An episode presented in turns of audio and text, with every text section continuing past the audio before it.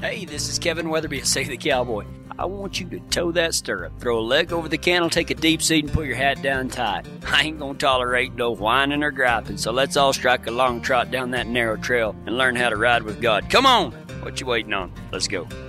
We were we were gathering cattle. This was this was in West Texas, and this was a 17.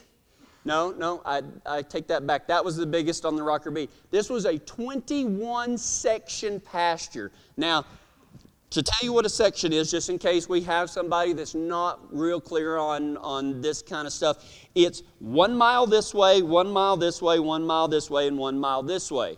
It's a square mile. This was 21 square miles under one fence. And there was about five or six of us that were going to gather 21 square miles worth of cattle.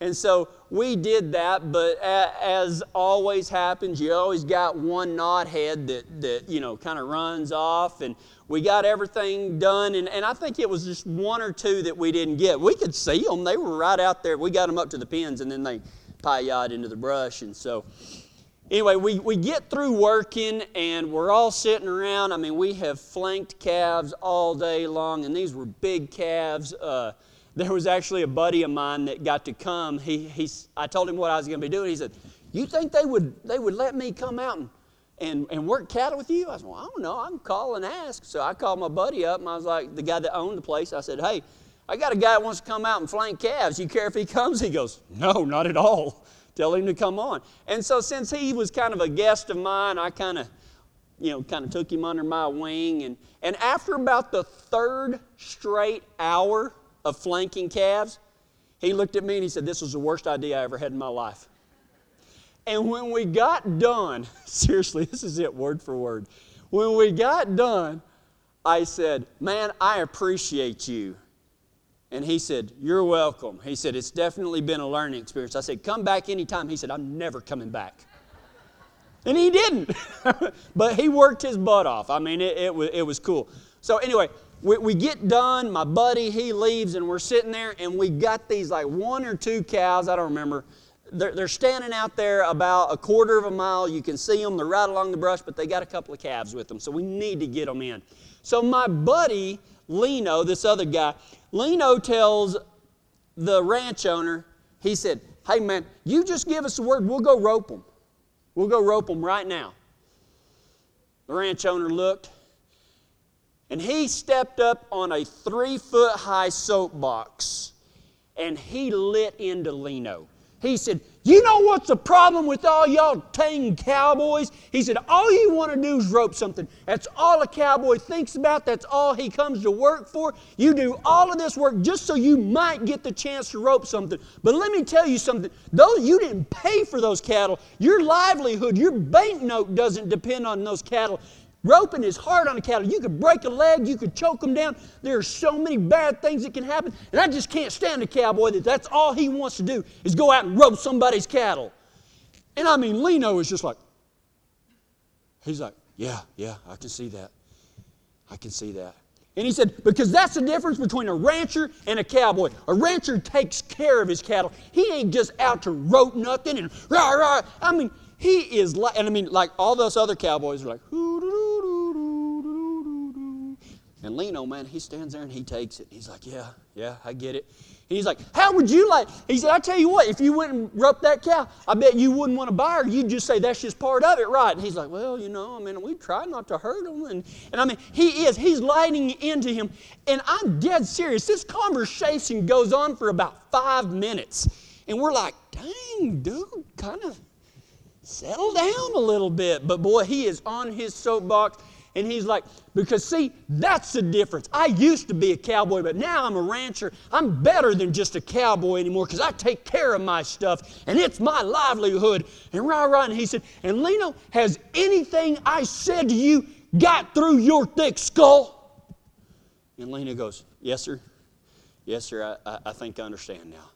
He said, Then please, just so I know, tell me what I have just told you.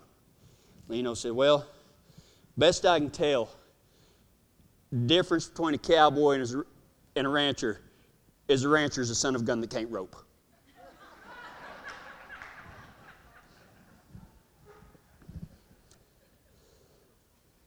I pulled the entire side of my right half doubled over, laughing.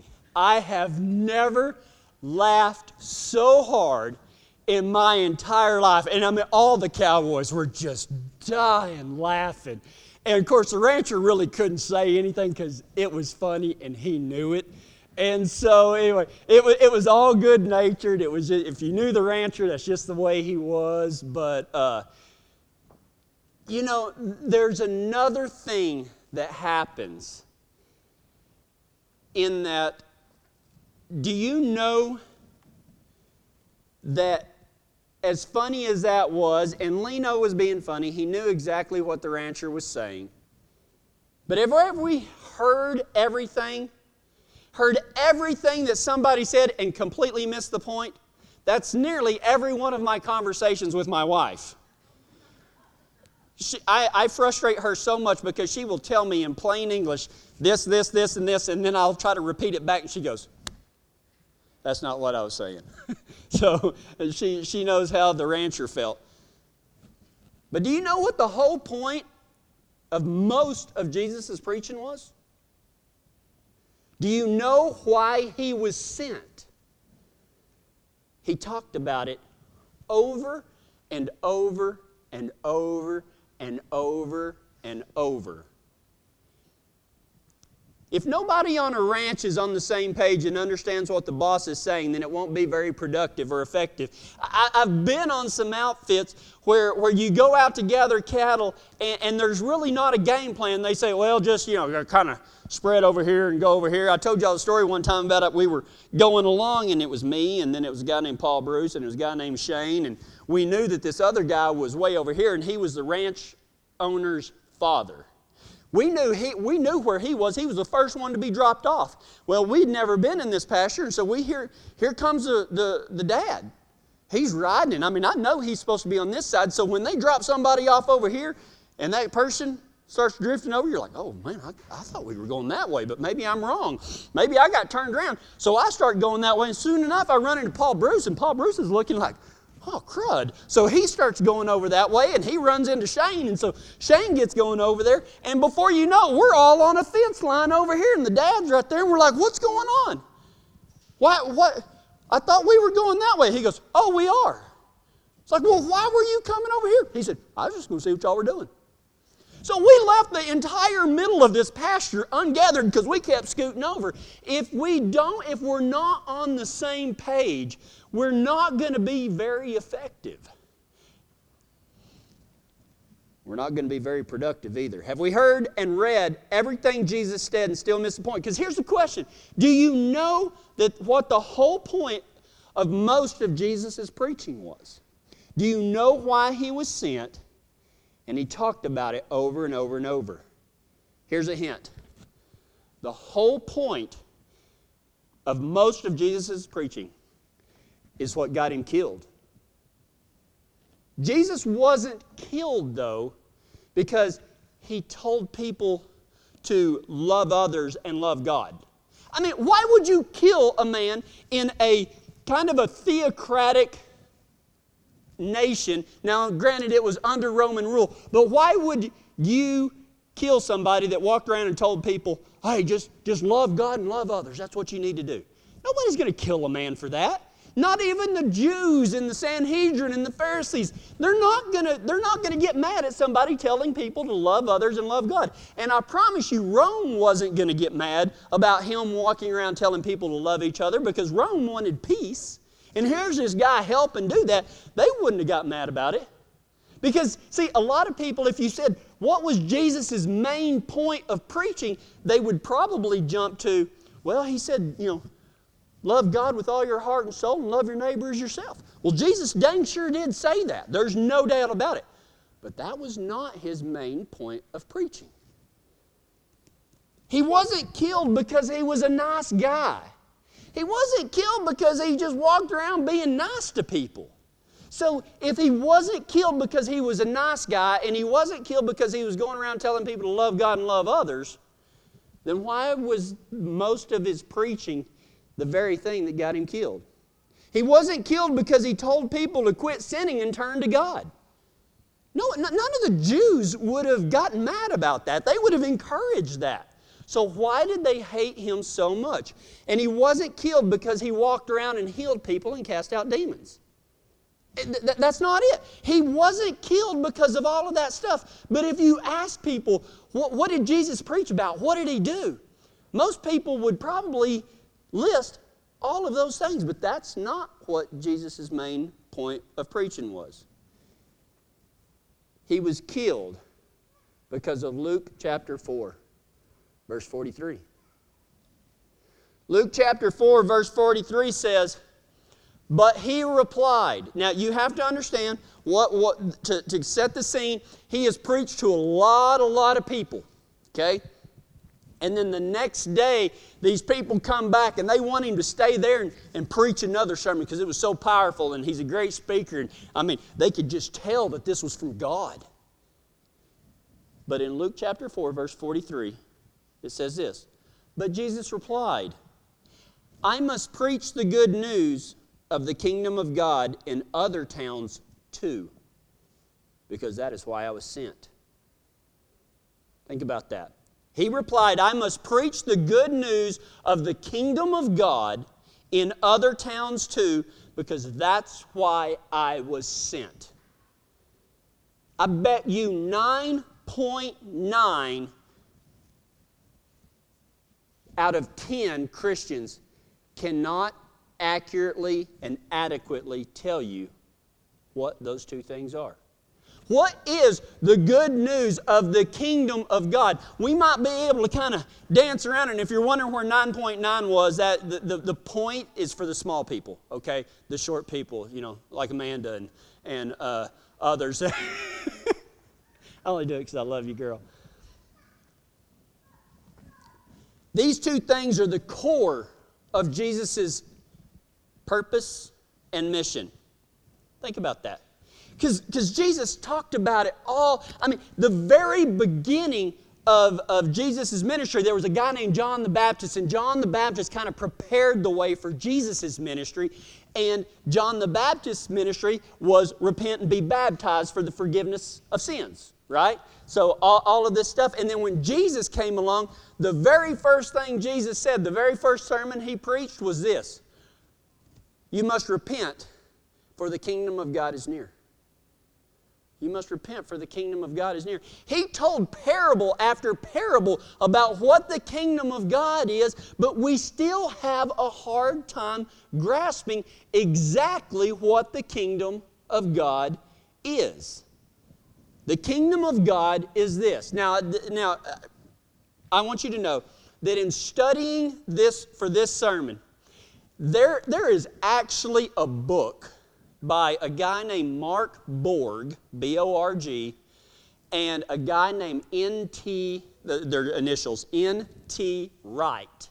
Now, N.T. Wright, I don't know much about Mark Borg, but N.T. Wright is one of the world's most gifted and honored and celebrated theologians out there. I mean, this guy knows the Bible inside and out. He speaks Greek, he speaks, he speaks Hebrew.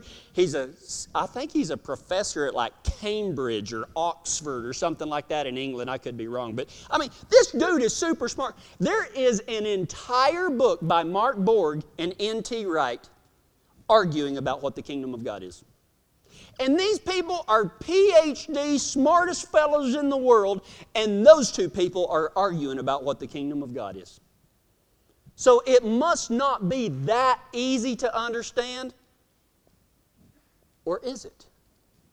Because here is a, I'm not going to say that this is all encompassing and, and, and all of that, but I, I just want to give you a broad overview about what the kingdom of God is.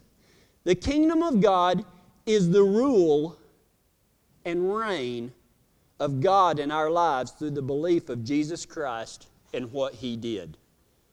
Jesus said, I must go to the other towns too and preach the good news of the kingdom of God. The kingdom of God is the rule and reign of God in our lives through the belief of Jesus Christ and what He did. What did he do?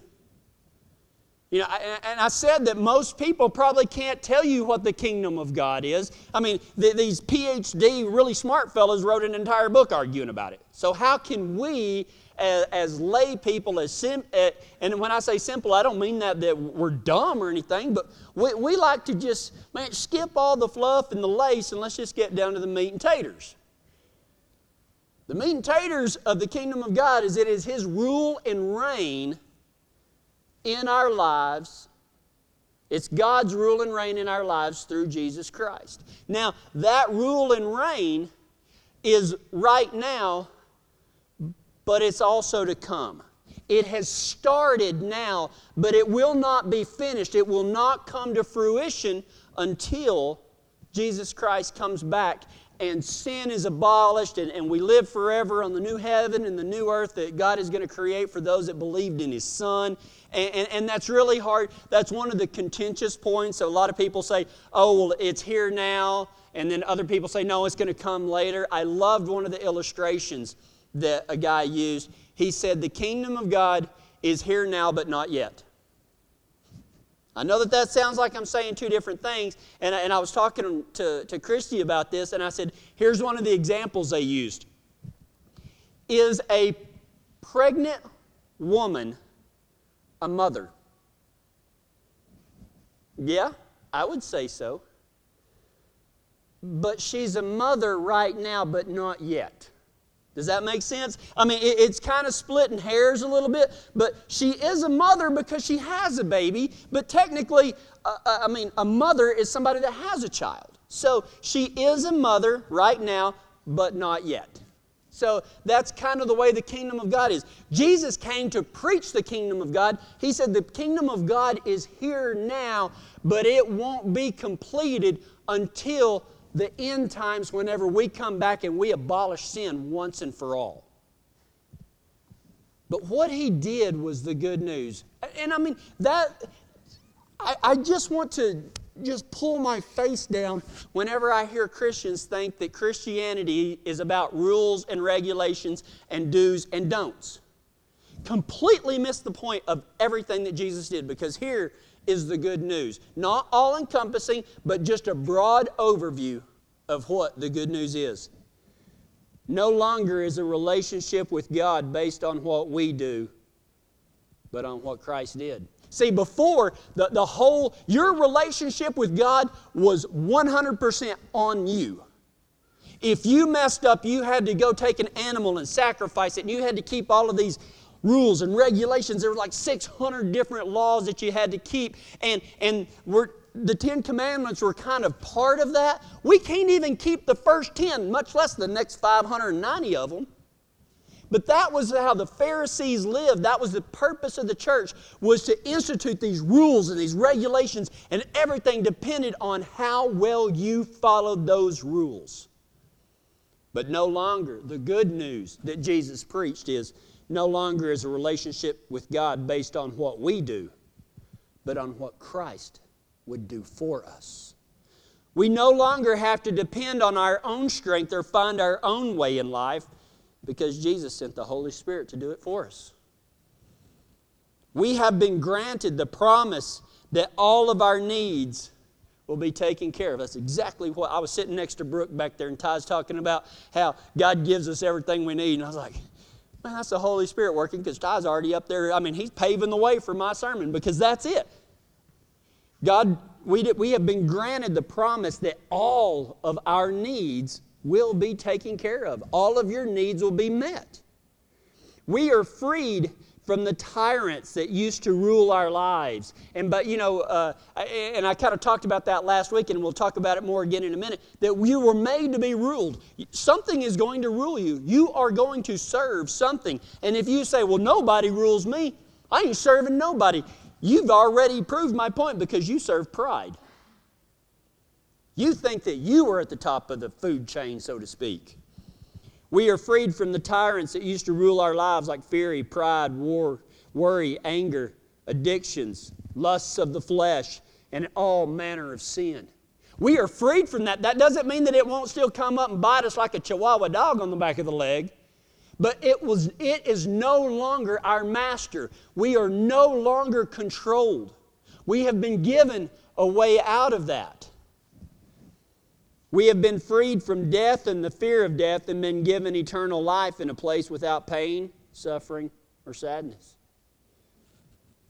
We are promised to be fulfilled and become everything and more than we ever thought possible. You know, and it just, it, it, it, does. It blows my mind and it makes me sad and sometimes it makes me angry and sometimes it makes me want to say bad words when, when, when people don't understand what the good news is. The good news isn't about what you do. The good news is that Jesus has done it for us. That's the good news. He came to do for us what we couldn't do for ourselves. I mean, it's kind of like sometimes uh, Griffin's got a new motorcycle and, and he is he's getting pretty dang good at it, and it's a big old thing, and I mean he's growing, but uh, Anyway, he gets up there in the first couple of days, he couldn't start it or anything, and so I'd have to get up there and he'd say, Dad, how do you do that? Well, I could do it because he can't, but now he's learning to do it. That's not the point. The point is that God has done something for us that we couldn't do for ourselves. We are promised to be fulfilled and become everything and more than we ever thought possible. We are given a purpose, a reason for living, and an excitement and adventure that brings us to life. That's the good news. And I mean, it just it saddens me. It hurts my feelings and everything when people go, "Oh yeah, yes, Christianity stuff. Yeah, it's just a bunch of rules and regulations." It has nothing to do with that. Absolutely nothing to do with that. The good news is that we can't earn any of this.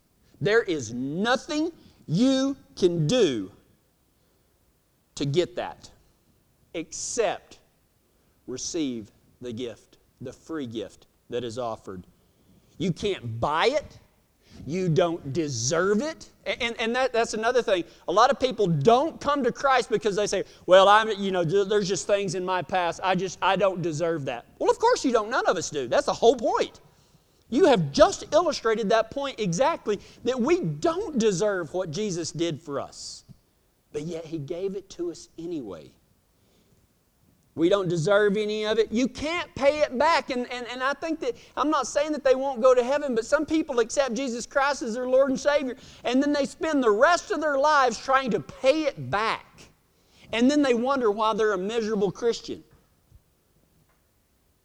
Well, I thought when I went to Christ, everything would be good, but I've been working my tail off trying to pay him back for everything he did for me, and I'm just miserable as all get out. Well, duh. You can't pay it back. You didn't deserve it. You can't earn it. And you can't pay it, pay it back through any good deed. Did you know that nothing you can do, the Bible says in Jeremiah, that our good deeds are like worthless, soiled rags to the Lord.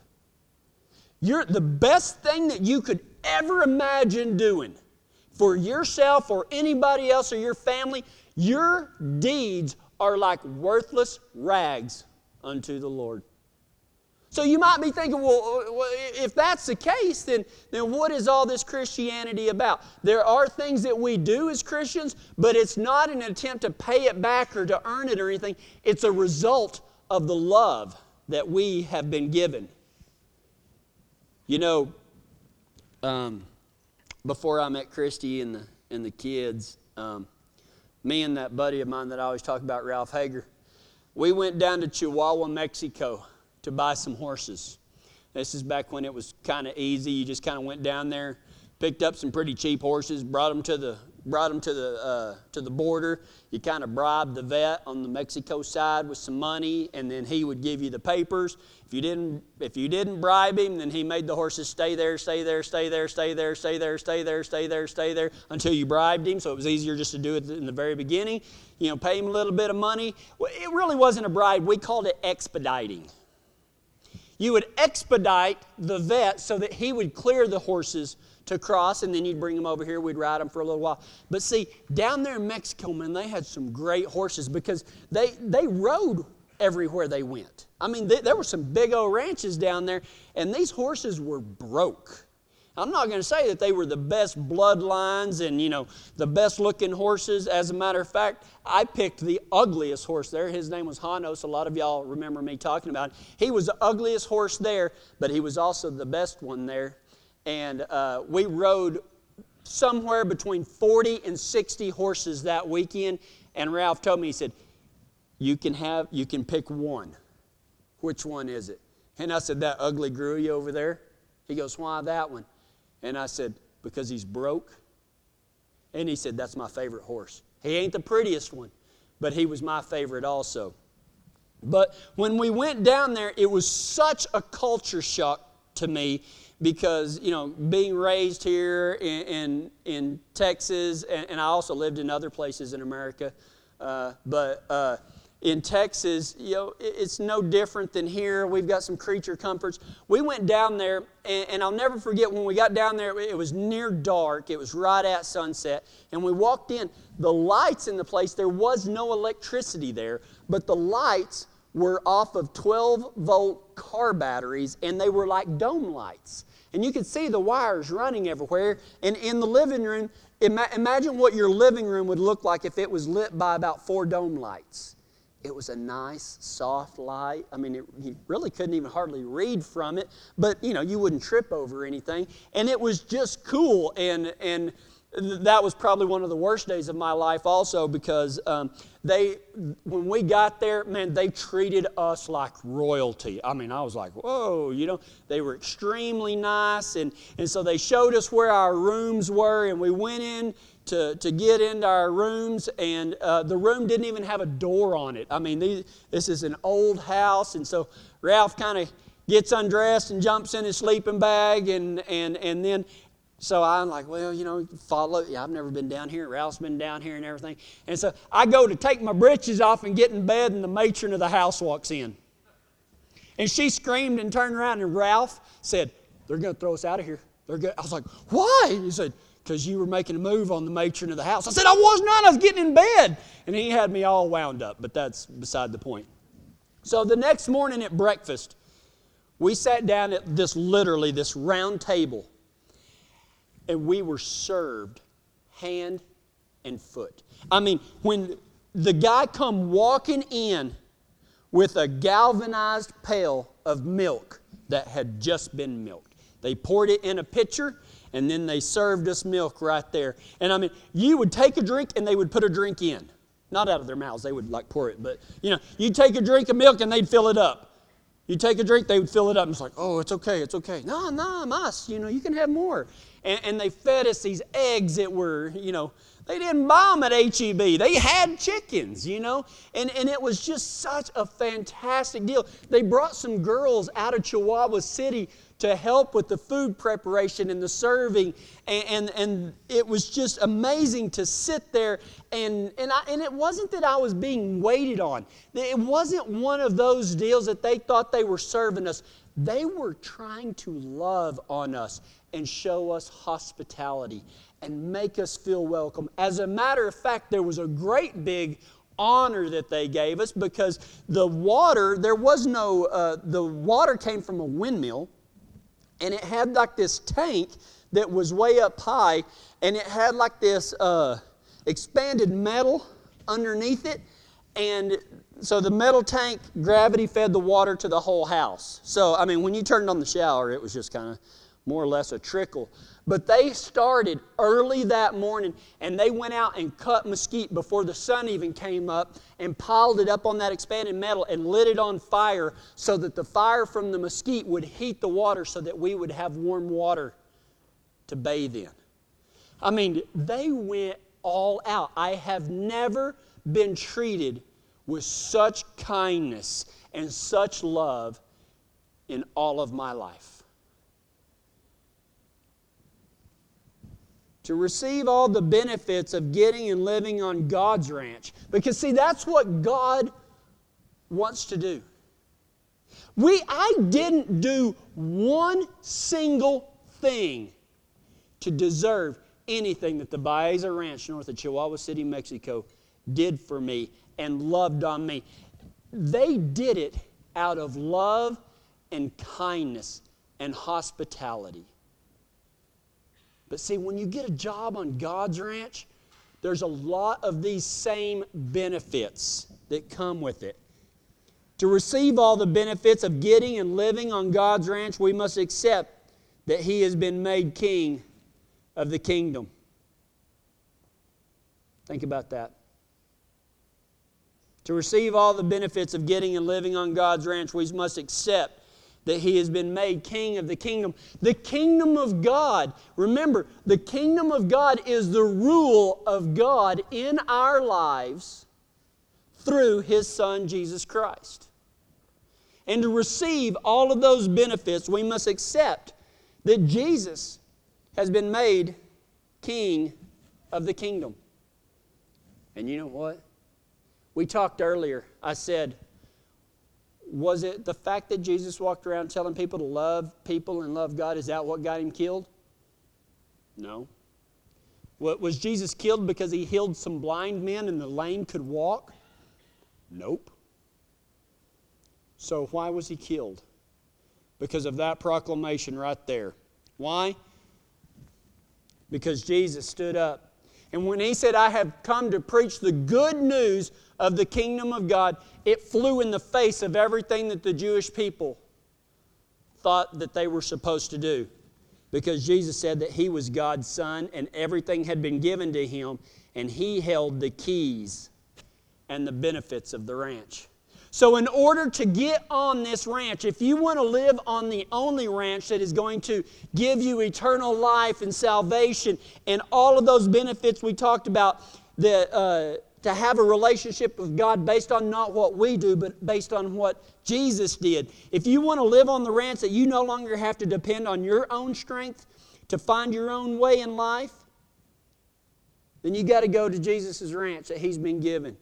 We've been granted, if you want the promise that all your needs will be taken care of, you, you know, you're not going to um, when we lived on the Rocker B Ranch, all of our groceries were provided for. We didn't, I know this is a hard concept, but we didn't really provide groceries to people that lived in San Angelo.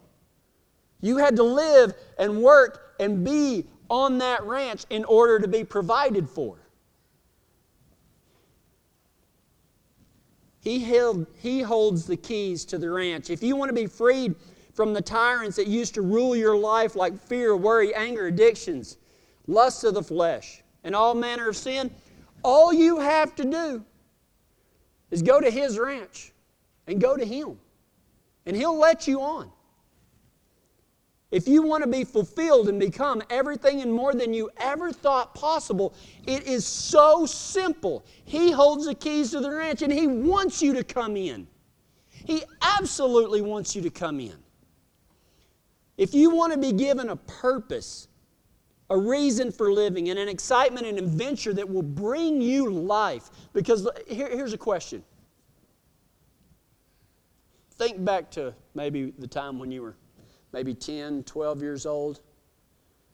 Who did you think you would be when you were this age? What did you think your life would look like? Did you grow up to be exactly where you wanted to be? Some people might be able to say yes, but I think a lot of people, whenever I was 10 or 12 years old, man, I thought I was going to be this and I was going to have a million dollars, I was going to have a jet and I was going to have this. I was going to be owning all these ranches and life was going to be good. I got a toothbrush. That's about all I own.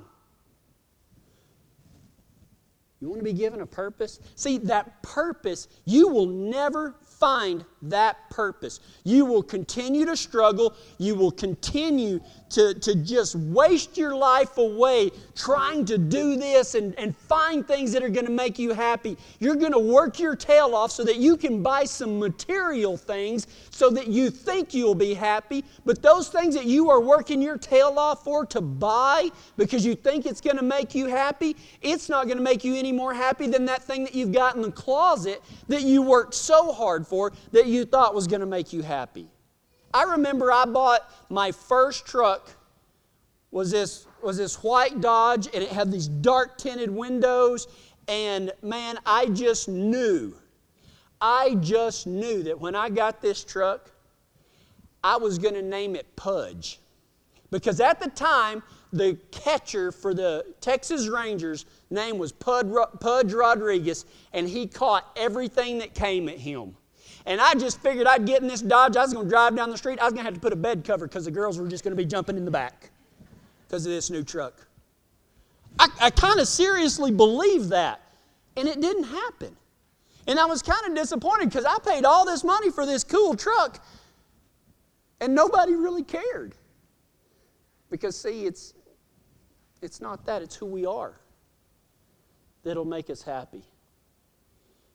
You want purpose and a reason for living? Is your life full of excitement or is it full of dread? Do you have adventure in your life? Are you content? You can have all of that if you go through the Son because He has the keys to the kingdom. To get in, you have to believe that Jesus was sent by God and that he has been given authority over heaven and earth. That's what he said at the very end of his reign. After all the preaching he had done and all of that, he was crucified and he came back and he spent some time with people. Over like 500 people saw him and he's raised from the dead. He was who he said he was. And the last thing he said before he went up into heaven was this Go out into all the world and make disciples of all men and all nations, baptizing them in the name of the Father, the Son, and the Holy Spirit, and teaching them to obey what I've commanded. And lo, I'm with you always. And right before he said that, he said, All authority on heaven, in heaven, and on earth has been given unto me. The very reason that the Jews plotted to kill him. When Jesus stood before Pilate, Pilate said, Are you, you claim to be a king, are you a king? Jesus said, Yep, but my authority is, doesn't come from earth. My authority doesn't come from this world, it comes from up there. And they killed him for it. To get in, you had to believe that he was sent by God and that he had been given authority over heaven and earth. He was king. He is king. The kingdom of God is the rule. And I'm not talking about rules that you follow. The kingdom of God is the rule and the reign, not that falls from the sky, but Him being able to lead us and tell us what to do. The kingdom of God is the rule and reign of God through Jesus Christ in your life. And Jesus told the good news that in order to have that, He was going to do everything for you so that you could have that. And all you had to do was believe. To believe. This belief, though, would be characterized by something. In other words, I mean, I asked a friend of mine the other day, I said, Let me ask you a question. I said, How many of your friends, this is a 19 year old kid, I said, How many of your friends do you say is a 100% follower of Jesus Christ, that they have given their lives to Him and seek to follow Him each and every day of their lives. Not to say that they never make a mistake, but how many of your friends are 100% followers of Jesus Christ? He said, None. And I said, But if you were to ask all of those friends if they believed in God, how many would say yes? And he said all of them would say that they believed in God, but none of them follow. Because, see, that belief that we have, it can't be just something that we think is true. It's a belief that is characterized by something. The answer is so simple. The answer to this, this characterization of the belief, is so simple that even the youngest of children can accomplish it without even thinking. But yet, most adults cannot do it, even if they devote their lives to it. They cannot do it. That's why Jesus said, Many on that day, many will say to me, Lord, Lord, didn't we do all of this? Didn't we do all this? And he said, Get away from me, for I knew you not. How do you know Him? The answer is so, so simple. The youngest of children never think twice, get it right every single time. And most adult men and women in this world, even when they try their hardest, are never able to accomplish it. The answer is not pooping in your pants, okay, just so you know. That is not the answer. But come back next week, and that's what we're going to talk about, is the answer to that characterization that describes our belief in God. Let's go to God in prayer. God, we thank you for the moisture. We thank you for everybody that is here in Kiowa that, that did their chores this morning, that got up, that knew that even when life isn't easy, that we still have a responsibility to serve, to serve those that we love, whether it be man or animal, but most importantly, to serve you. God, the people that are listening right now have a desire to serve you. They want to know you. God, lead us into your kingdom because we know that your son has the keys to the ranch and that the benefits of this of us abiding and living on this ranch are so profound and such great things that our minds can't even fathom it. God, help us to go out this week and not worry about trying to pay back or earn or do anything, but just to sit and relax in your promise and in your grace and in your mercy. God, you gave it all to your Son, and your Son gave it all for us so that we might let Him be our ruler. For us to follow His reign in our lives and only by doing that will we experience the ultimate freedom and the ultimate fulfillment of our purpose. God, give these people that are listening and those others that are out, give them the strength and the courage to be able to be one of the few that can actually say, I'm a tried and true believer and follower of Jesus Christ. And He is the brand that I ride for. And it's in Jesus' name that we pray. Amen.